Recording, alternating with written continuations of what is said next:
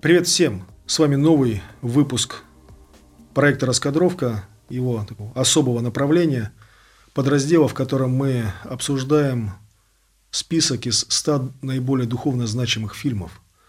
А, с полным списком вы можете ознакомиться в нашей э, группе ВКонтакте. Просто посмотрите, что туда входит. Не наш список, это наш сознательный такой ход, сознательный шаг. Мы решили пройти по нему всему, обсудив все эти фильмы, чтобы, может быть, расширить свой собственный горизонт, посмотреть те фильмы, которые при других обстоятельствах, может быть, мы и не посмотрели. Ну и также поговорить о каких-то фильмах, которые уже все знают, и они как бы на слуху, но почему бы нам еще раз вместе их не пообсуждать. А сегодня мы хотим поговорить о фильме режиссеров, документалистов Стива Джеймса и Питера Гилберта э, «At the Death House Door» э, «На пороге дома смерти». Да, «На пороге дома, дома смерти» фильм 2008 года – ну, собственно, почему я и на английском произнес название, потому что на русский, к сожалению, этот фильм не переведен. И сегодня об этом фильме э, мы будем говорить с Антоном. Mm-hmm. Это наш постоянный регулярный участник наших проектов. Вот, и я, э, Алексей Власхин, тоже буду сегодня с вами. Итак, фильм «На пороге дома смерти» рассказывает о капеллане, пасторе пресвитерианской церкви Кэроля Пикетти. Важно отметить, что это документальный фильм. Да, документальный да. фильм. Да, да, да, это фильм документальный, который был пресвитерианским а, пастором, а потом а, капелланом в тюрьме Уоллс Prison в Хансвилле в Техасе. Вот эта тюрьма примечательна тем, что там с середины 70-х годов стали практиковать смертную казнь посредством инъекции. Я так понял, что во всем Техасе не да. было смертных казней, а они были на какое-то время как бы отложены. И причем это время длилось долго, с 40-х годов до 70-х не было там. Да, вот хотя это... звучит несколько даже контринтуитивно, потому да. что Техас как-то ассоциируется с вот такими суровыми людьми, которые чуть что сразу начинают палить друг друга.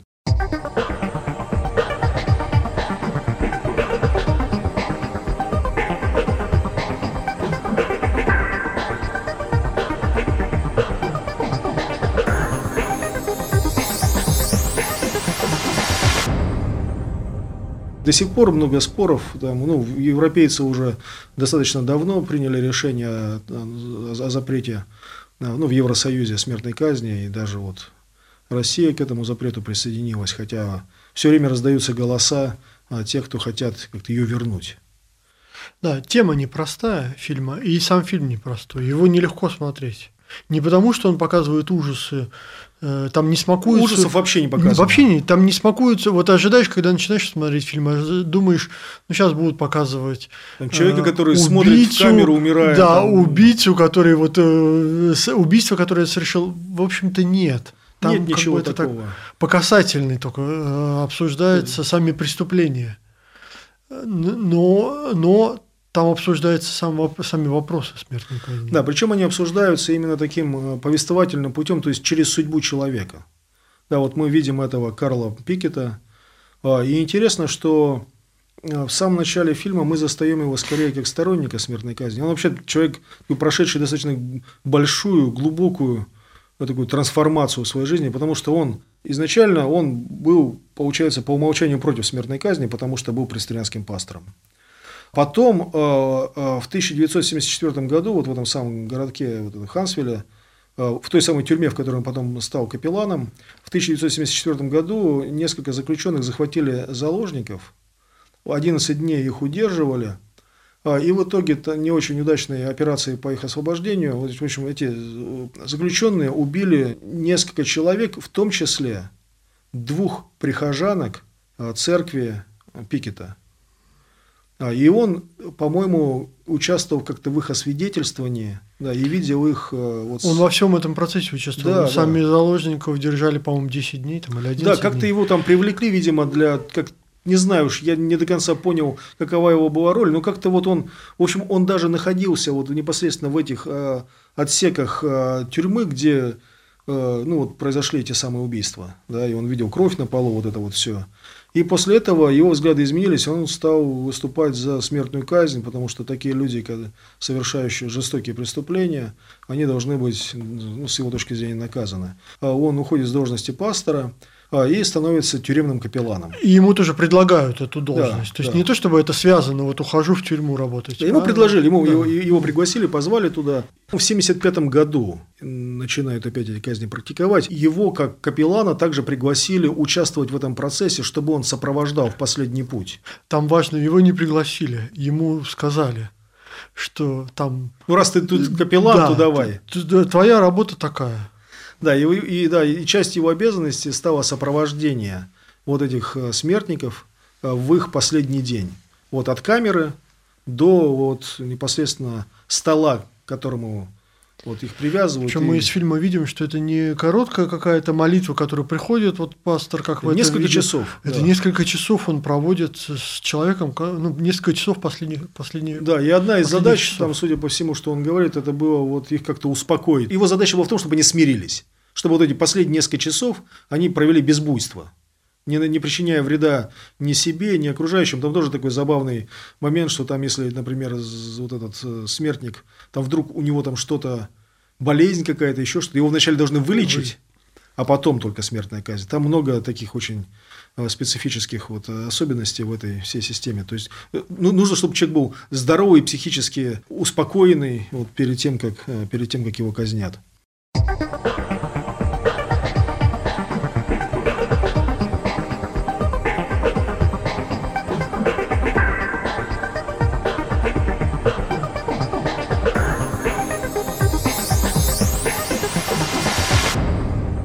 Как раз одна из, видимо, из задумок режиссеров. И показать, что человек не может смотреть на смерть других людей и остаться тем же. Что есть вот в смерти других людей, которая, кажется, осуществляется даже во имя справедливости, да, есть в нем что-то противоестественное, неправильное и невыносимое для тех людей, которые как-то стоят рядом и участвуют вот в самом, самом совершении этой казни. Недаром ну, там, и, и, и в древности, и в средние века фигура палачей была ну, такой зловеще загадочной. Угу. Ну, потому что все равно что-то с тобой, что-то с тобой происходит. Не можешь ты остаться, даже если ты просто вот соучаствуешь в этом как такой утешающий человек. Да, и то что-то и то что-то в тебе происходит. Помимо этого, э, в 1989 году происходит еще одно событие. А, в этом году казнили Карлоса де Луну, а, насчет которого, собственно говоря, и сам, и сам Капеллан, и многие другие люди ну, были уверены, что он невиновен. Слишком несостоятельные были обвинения против него. Собственно, сам фильм, часть этого фильма – это журналистское расследование. То есть он так построен. Э, это не, это не, центральная, не, не центральная тема фильма, но это журналистское расследование, он с этого начинается, с этого заканчивается этим заканчивается. Там, собственно, два журналиста э, пытаются... Чикаго Трибюн. Да. да, разбираются и видят, что одно из, одна из э, казней, которая произошла там, она совершенно несправедлива. Да, они в 2006 году они выпустили уже целое расследование, то есть проделав очень большую работу, ну, по сути дела, продублировав, изучив все полицейские доказательства. Ну, там, и там с самого начала становится понятно, что ну, вот этот э, Карлос де Луна, будучи таким иммигрантом из Мексики, вот, он просто оказался очень легкой, очень легкой мишенью. Да, его нашли недалеко от места убийства. Он еще и испугался и спрятался. Да. И его нашли прячущимся. Его нашли прячущимся. И как, ну, что еще нужно э, опытному, натренированному взгляду полицейскому, которым, ну, по большому счету, тоже и возиться не хочется. И, и вот, собственно, мы понимаем из всего этого расследования, что там просто никому не хотелось возиться. Даже адвокатам, которых его сестра наняла для вот этого Делуны, для его защиты, тоже просто не хотелось как-то сильно возиться.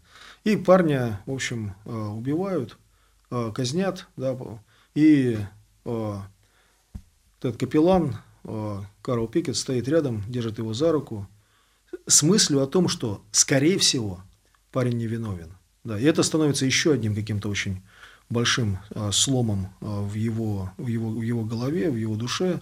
В 1995 году он выходит на пенсию и открыто становится выступает противником смертной казни. Потому что пока он работал, там тоже такой, mm-hmm. это тоже была моральная дилемма. А, он, с одной стороны, пришел к выводу о том, что смертная казнь – это не тот способ, который следует использовать, потому что это жестоко и потому что здесь есть большая вероятность судебной ошибки.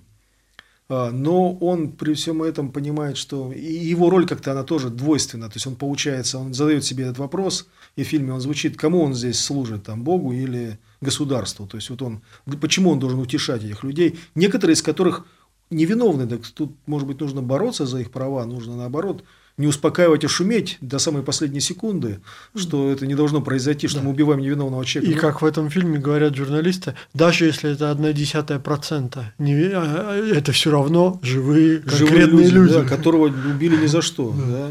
за преступление, которое человек не совершал. Да. Второй, вот, ну, лично для меня очень важный такой эмоционально сильный аспект этого фильма а, состоит в том, что он, сам вот этот капеллан, он является человеком очень сдержанным. Да, он рассказывает про свое детство. А, отец его учил не плакать. То есть отец его был, ну, прямо, вообще, видимо, таким, я уж не знаю, архетипичным техасцем. Может быть, нельзя, конечно, так тоже обобщать. Но, в общем, а, он э, своих детей не жалел для них розги, что называется. Вот и больше всех доставалось как раз а, вот, маленькому Карлу, видимо, потому что он был такой очень непослушный. А, и отец, когда его сек, да, порол, он настаивал на том, что ему нельзя плакать.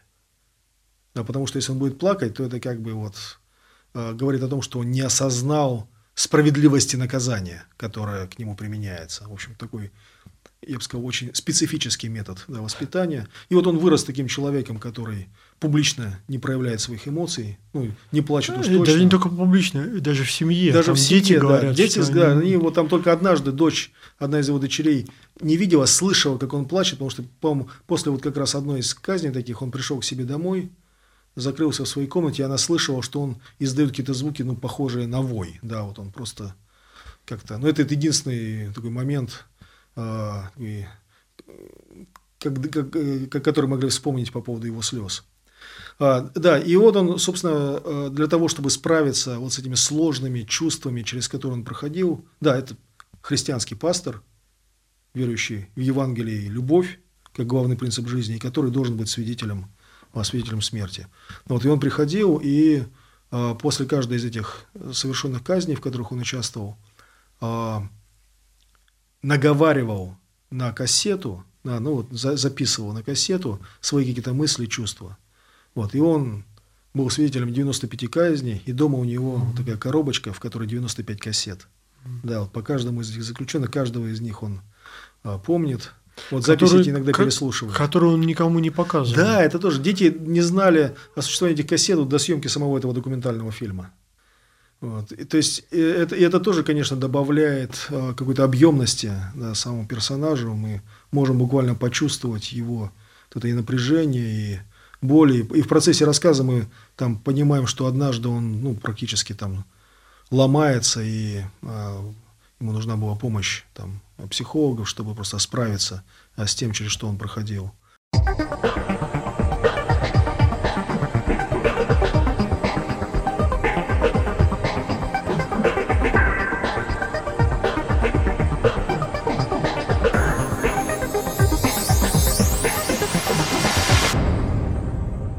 Вот фильм попытка, он не в этом смысле непростой. Да, конечно, непростой. Вот и попытка вот нам прямо как-то так зафиксировать наше лицо, чтобы мы не отвернулись, да, и посмотреть этой проблеме а, прямо, а, прямо в глаза. Ну, в нашем случае а, у нас, так сказать, в стране, слава богу, смертная казнь не, не практикуется. Там для, для американцев, по крайней мере, для некоторых штатов это более актуальный вызов. Но это очень вообще хороший моральный вызов и вопрос ну, вообще а, о том, как мы относимся там, к человеческой жизни, там, насколько мы ценим жизнь каждого человека, вот. Как мы вообще рассматриваем нашу пенитенциарную систему? Это средство там, наказания людей? Наша ли это функция? Угу. Имеем ли мы вот в себе право быть теми, кто осуществляет возмездие, да, теми, кто наказывает, теми, кто карает? Или все-таки более человечный путь – это а, путь, когда человеку оставляется возможность к изменению? Да. Действительно ли нас удовлетворит? Действительно, что, что, что, что говорит о нас? Наше желание не, вот, тоже убить да, человека, если он совершил уби... убийство. Вот мы-то тогда кто? Вот кто мы? Кем мы тогда становимся именно как отдельные люди и как общество, и как общество в целом, да.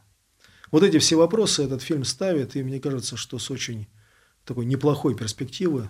И сам э, пастор, главный, главный герой этого фильма, он, конечно, интересный. Он открывается больше и больше для нас, этим фильм интересен. То есть мы Э, видим крепкого человека, который свои эмоции не показывает, не показывает, вообще не, не говорит лишнего. И при этом, вот не говоря лишнего, мы все равно начинаем его видеть больше и лучше. Да, такой крепкий техасский мужик, а, который, глядя, смотря на смерть людей, понимает, что это бесчеловечно. Вот, собственно говоря, это один из таких, ну, самых важных сюжетов этого фильма, на мой взгляд. Но фильм непростой. Он это не. Он, он, я его вообще, признаюсь, смотрел в три захода. он, он, это не, не, не, лег, не легкое такое зрелище и может испортить вечер. Да, но опять же, еще раз повторю, не потому, что там есть какие-то кровавые сцены, а потому что э, он ставит очень непростые, некомфортные для нас вопросы.